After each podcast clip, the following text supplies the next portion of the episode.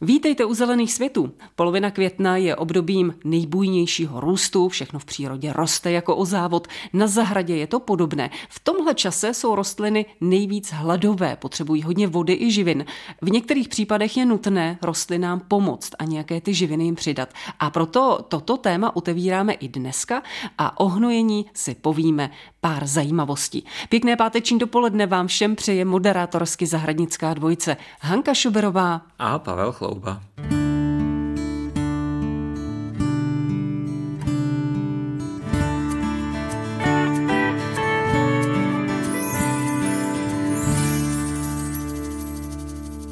Pavle, já jsem se rozhodla, že se letos budu více intenzivně věnovat pěstování zeleniny. Navnadilo mě i naše povídání s Janou Rýbe, která mě vyloženě namotivovala, ale teď si trošku nevím rady, protože potřebuji připravit nějaký vhodný záhonek a nevím, jak moc použít nějaké hnojivo, chemii, organická hnojiva. Jak na to?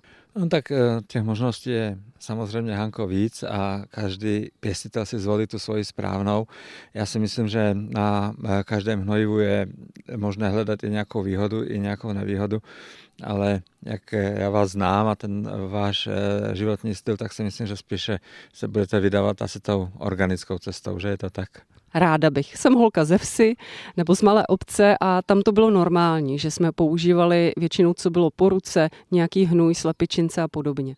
No vlastně tyhle ty možnosti eh, můžete využívat eh, i nadále, i když samozřejmě platí to tak eh, velmi často, že tato organická hnojiva nejsou pro mnoho lidí tak dobře dostupná nebo skladovatelná, jako to bylo přímo na těch vsích, kde všude bylo nějaké družstvo nebo někdo ty slepičky choval a ten opravdový stájový hnůj se recykloval. Takže někdo má tu možnost přijít i e, k tomuto jakoby originálnímu zdroji e, hnoju, ale e, ti, co tuto možnost nemají, tak využívají hodně a to vnímám při návštěvách zahradnictví, že si mnozí zákazníci kupují různé granulované produkty tohoto typu, případně tekuté a potom vlastně to organické hnojivo, které provádějí na svých zahradách, tak je takový jakoby jednodušší a čistější, možná i pohodlnější, než to bylo kdysi s těmi originálními stájovými hnojivy. Teď trošku obecně, Pavle, na co vůbec to hnojivo je dobré? Co kdyby jsem použila vyloženě ornici, dala ji do záhonu, eh, zasila semínka řetkvičky, mrkve nebo zasázela sazeničky zeleniny, porostou, neporostou, jakou tam splňuje úlohu to hnojivo? No samozřejmě, že porostou. Ovšem eh, dodávat ornici každý rok eh, na zahradu je technicky nemožné, tolik ornice nemáme, aby eh, se toto přání každému mohlo naplnit. Kromě toho teda, že by rostly řetkvičky z ornice, tak by tam asi rostly i různé eh, nežádoucí rostliny, které by byly konkurenční. Takže to hnojení je na zahrádkách velmi důležité, zejména proto, že my vlastně z té půdy odebíráme rostliny, buď ty, které celé sníme, anebo listy se vracíme zpátky na kompost, ale ta půda se tím pomalinku oslabuje, takže to, co si od ní vezmeme, zase musíme vrátit. Potom už je otázka, kterou formu hnojiva zvolíme, ale v každém případě nemůžeme tu půdu nechat eh, bez zásahu a bez nějaké následné péče. Pavle, obecně výhody organického hnojiva. Těch výhod je několik. E, za tu e, hlavně výhodu každý zahrádkař považuje to, že e, vlastně vrací živiny zpátky do půdy. Ale není to jediná věc.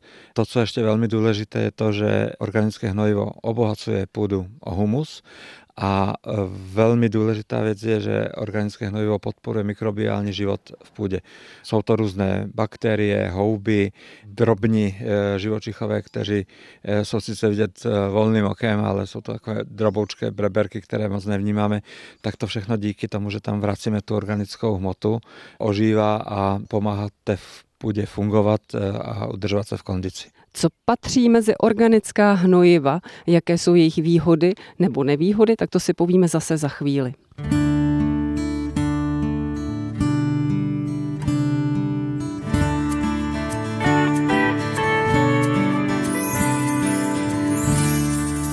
My jsme se před chviličkou bavili o výhodách organických hnojiv. Pavle, buďme trošku konkrétnější. Co patří mezi organická hnojiva? Tak já myslím, že každý si vzpomene v prvním případě na hnůj. Ten hnůj může být různý, může to být konský hnůj, kravský hnůj, jsou to slepičince, může to být i ovčí hnůj, ale ovčí hnůj obsahuje velmi málo živin, takže ten není moc zajímavý. Chovatele na venkově si určitě vzpomenou na své králikárny a králičí bobky také vlastně patří do skupiny organických hnojiv. No a potom jsou to ještě eh, hnojiva, která nemusí pocházet od nás, z našich klimatických končin, a to je třeba guano, to je mineralizovaný trus morských ptáků, který eh, se dováží z Jižní Ameriky. Je to hnojivo, které je velmi hodnotné, protože obsahuje hodně živin.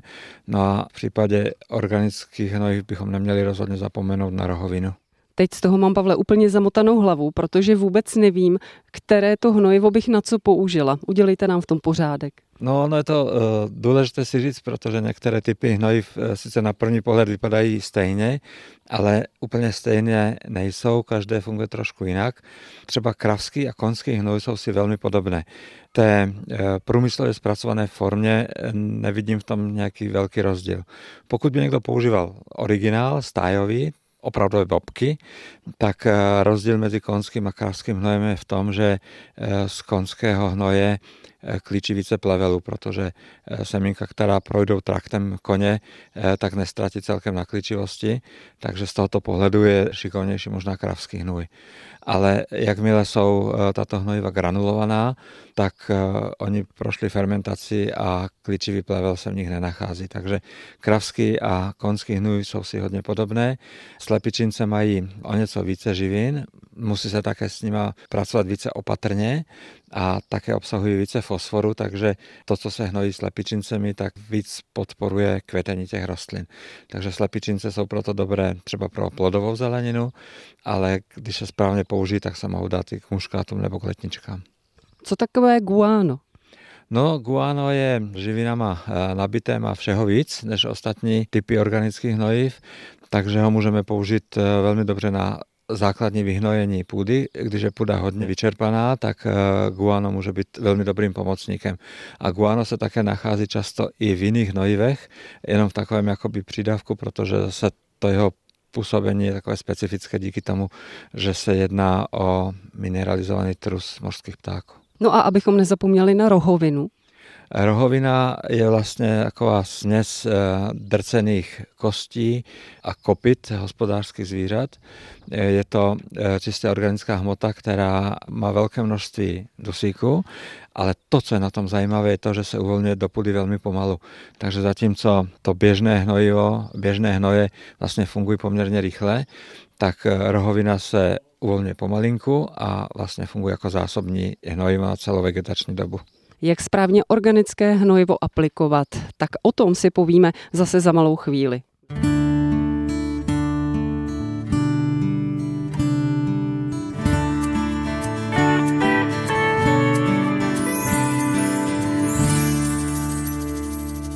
Povídáme si o organických hnojivech s Pavlem. Pavle, já jsem viděla organické hnojivo v podobě granulí, ale taky v tekuté formě. A teď nevím, váhám, které použít. No, Hanko, já si myslím, že toto váhání se týká mnoha lidí, kteří by chtěli začít pěstovat a ještě těch zkušeností nemají až tolik a vůbec se jim nedivím, ani se jim neposmívám, protože eh, vyznat se v tom je někdy opravdu složité. Ale není to tak složité, jak to na první pohled vypadá, protože granulované hnojivo se používá na základní zpracování a přihnojení půdy. To znamená, hodně na podzim nebo brzo z jara, nebo před výsadbou u plodové zeleniny je možné použít granulované hnojivo, zejména teda kravský nebo konský hnoj, přímo do výsadbové jámky, když vysazujeme rajčata, tak já dávám kravský hnoj granulovaný. Funguje to velmi dobře, ale je to prostě hnojivo, které se používá zejména před tím, než ty rostliny vysadíme. E, než se ty granule rozpustí, než to celé začne fungovat, tak to chvilinku trvá. Ta rostlina dostává toto hnojivo vlastně v té startovací fázi vegetace v takových jakoby malých dávkách, takže postupně. Tekuté hnojivo naopak se na eh, základní hnojení nevyužívá nikdy skoro, protože když je to hnojivo vlastně v půdě, tak ty rostliny ještě mají málo aktivní kořeny a nejsou schopni si vlastně to hnojivo vzít eh, do svého organismu. Takže tekuté formy organických hnojiv se používají na přihnojování. To znamená třeba někde v polovině května, když máme pocit, že to přestalo trošku růst, že se tam vyčerpaly ty živiny, tak můžeme si namíchat i slepičince nebo kravský hnoj nebo tekuté guano, které se taky prodává a potom to použít formou e, zálivky. A když to ta rostlina dostane formou zálivky, tak to je jako kdyby dostal člověk infuzi. Přímo dožil, okamžitě v tu chvíli 2-3 minuty po zálivce už to hnojivo je pro tu rostlinu k dispozici a ona na to také velmi rychle krásně reaguje. Pavle, můžu tu rostlinu přehnojit? No ano, samozřejmě přehnojení je vždycky možné. Eh, je důležité držet se docela důsledně návodu na použití, protože ono vlastně i když se hnojí bez rozboru půdy, tak i tak eh, hrozí trochu riziko, že se to neodhadne správně, že ta rostlina dostane něčeho víc nebo něčeho míň. U těch organických hnojiv je to ještě trošku komplikovanější, protože u průmyslových hnojiv se umí velmi přesně změřit a je to vždycky standardní, kolik je tam kterých živin. U těch organických hnojiv to může být trošku eh, na vážkách. Ten obsah některých jednotlivých látek může malinko kolísat, takže to dávkování může být složitější. Vyžaduje to buď eh, trochu praxe, ale nebo když člověk začíná, tak se musí důsledně držet toho návodu, aby neudělal více školy než osohu. Pavle, setkala jsem se s termínem organominerální hnojivo. Je organické nebo je minerální? Je to takový hybrid, Hanko. Organominerální hnojivo je vícesložkové hnojivo kombinované a jeho část je organického původu a další část je původu minerálního. Tato hnojiva mají také velký smysl, protože jednotlivé složky eh, těchto hnojiv se liší zejména v tom, že některé se rozpouštějí, respektive uvolňují živiny rychleji, druhé pomaleji a eh, tento typ hnojiva může být pro pěstitele zeleniny nebo i ovoce také velmi dobrým pomocníkem.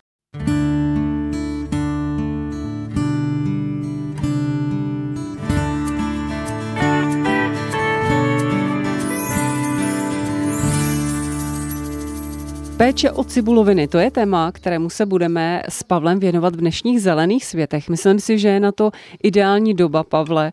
My většinou cibuloviny nemáme spojené s nějakou přílišnou péčí. No ano, my to tak máme nějak eh, v hlavách, že cibuloviny se vysadí na podzim, potom se nechají vykvést.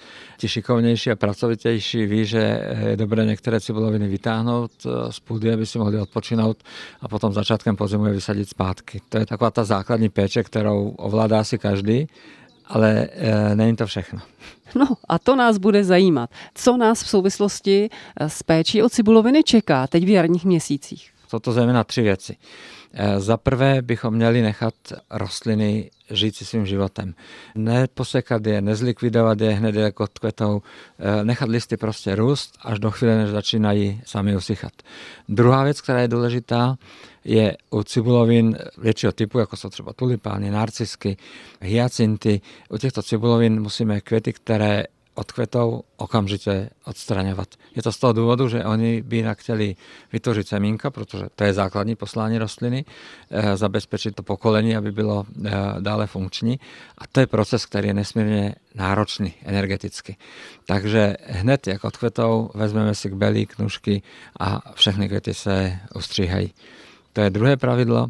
A třetí pravidlo, které je nejméně známé a mnoho lidí to neví a tím pádem ani nedělá, je důležitost eh, přihnojení cibulovin, protože vlastně od období, kdy odkvetou, tak ty listy zůstávají ještě nějakou dobu svěží, zelené, podle druhu a odrudy. To může být krátká chvíle nebo i několik týdnů a v tomto období je potřeba přihnojit. Rostliny se tím motivují ještě k větší aktivitě, která není vidět v té půdě. Mají více živin, lépe zpracovávají světlo, které přichází ze sluníčka a všechny ty energie, které takto ta rostlina získá, tak ukládá do té cibulky. Takže přihnojení je potom základem toho příštího kvetení. Vy, Pavle, tady máte na zahradě vysázené cibuloviny v trávníku. A myslím si, že to je trend, který vlastně už je možné vidět třeba i někde ve městech, ale právě, že mi připadá, že teď začíná být takové celkem náročné období, kdy potom ty cibuloviny odkvetou a co s nimi vlastně v té trávě? No my máme na zahradě vysazené vyhradně nám krokusy v takových třech eh, kruzích. Je to půvabné, když to kvete, ale teď vlastně nastává ta fáze vegetačního růstu, kdy ty listy krokusu jsou v plné síle, takové šťavnaté, naducané, evidentně eh, vegetují naplno a mezi tím je tráva, takže nemůžeme vlastně ty krokusy posekat, protože tím bychom je připravili eh, o listy a o možnost eh, fotosyntézy, tím pádem by ty cibulky zůstaly slabé a pravděpodobně by buď nekvetly, nebo by ty rostliny uhynuly celé. Takže už při výsadbě je důležité pamatovat, pamatovat na to, jakým způsobem toto funguje. Proto se cibuloviny vysazují do trávníku vždycky v ucelených skupinách. Mohou to být kružnice, mohou to být pásy, ale tyto pásy se prostě nesekají až do chvíle, než začnou ty listy žloutnout. V případě našich krokusů je to zhruba do uh, druhé poloviny května než toto období nastane, tak to sekačkou jezdíme vždycky do kolečka a objíždíme ty skupiny, což vlastně ve finále vypadá velmi hezky, protože je posečená tráva, světle zelená a z toho vyrůstají tři takové tmavě zelené kruhy trávy a krokusových listů. A pokud eh, se tyto vysadby dělají v městském prostředí, většinou to bývá mechanizovaným způsobem, že jsou vysazeny jakoby souvislé pásy z těch cibulovin. To se potom také nechává až do chvíle, než ty rostliny začnou žloutnout. Pak se to celé poseče. Chvilinku to vypadá bídně, je to takové žluté a poloprázdné, ale tráva se velmi rychle zregeneruje. Je to otázka nějakých deseti dnů a zase všechno funguje tak, jak má. Jak známo, některé cibuloviny zůstávají přes celý rok v zemi, ale je většina těch, které se musí po odkvetení potom ze země vyjmout a zase na podzim je do země vsadit. Kdy tenhle proces začneme provádět? Kdy začneme vyndávat ty cibulky ze země? Cibulky se vytahují ze země ve chvíli, kdy začínají žloutnout listy pokud bychom z nějakého důvodu, někdy je to z provozních důvodů nutné vytáhnout trochu dřív, tak si to můžeme dovolit, ale nesmíme ty listy ustřihnout. Takže pomocí rycích eh, vidlí vytáhneme celé rostliny i eh, s těmi listy, které jsou ještě částečně zelené, uložíme je do bedinky nebo do krabice a necháme takzvaně zatáhnout. To znamená, že ty listy, jak se sychají, pomalinku žloutnou, tak ty živiny, které tam jsou, tak se stěhují do té cibule. Takže počkáme na uh, ukončení vegetace, vyndáme cibulky, uskladníme na suchém místě, klidně ve tmě, uh, někde ve sklepě nebo na půdě, necháme je eh, přes leto odpočinout a potom je vysazujeme až na podzim. Kdysi se říkalo, že už koncem srpna, dnes víme, že je ještě lepší s tím počkat a vysazovat až hodně pozdě. No a pomaličku se budeme loučit taky s našimi posluchači, Pavle, ale předtím ještě připomenu, telefonní záznamník, na který nám můžete volat své dotazy. Číslo je 22 155 44 33 anebo napište mail na zelené svety zavináč cb.rozhlas.cz Popřejeme posluchačům opět příjemnější a veselější život s rostlinami. Přeji Hanka Šoberová a Pavel Chlouba.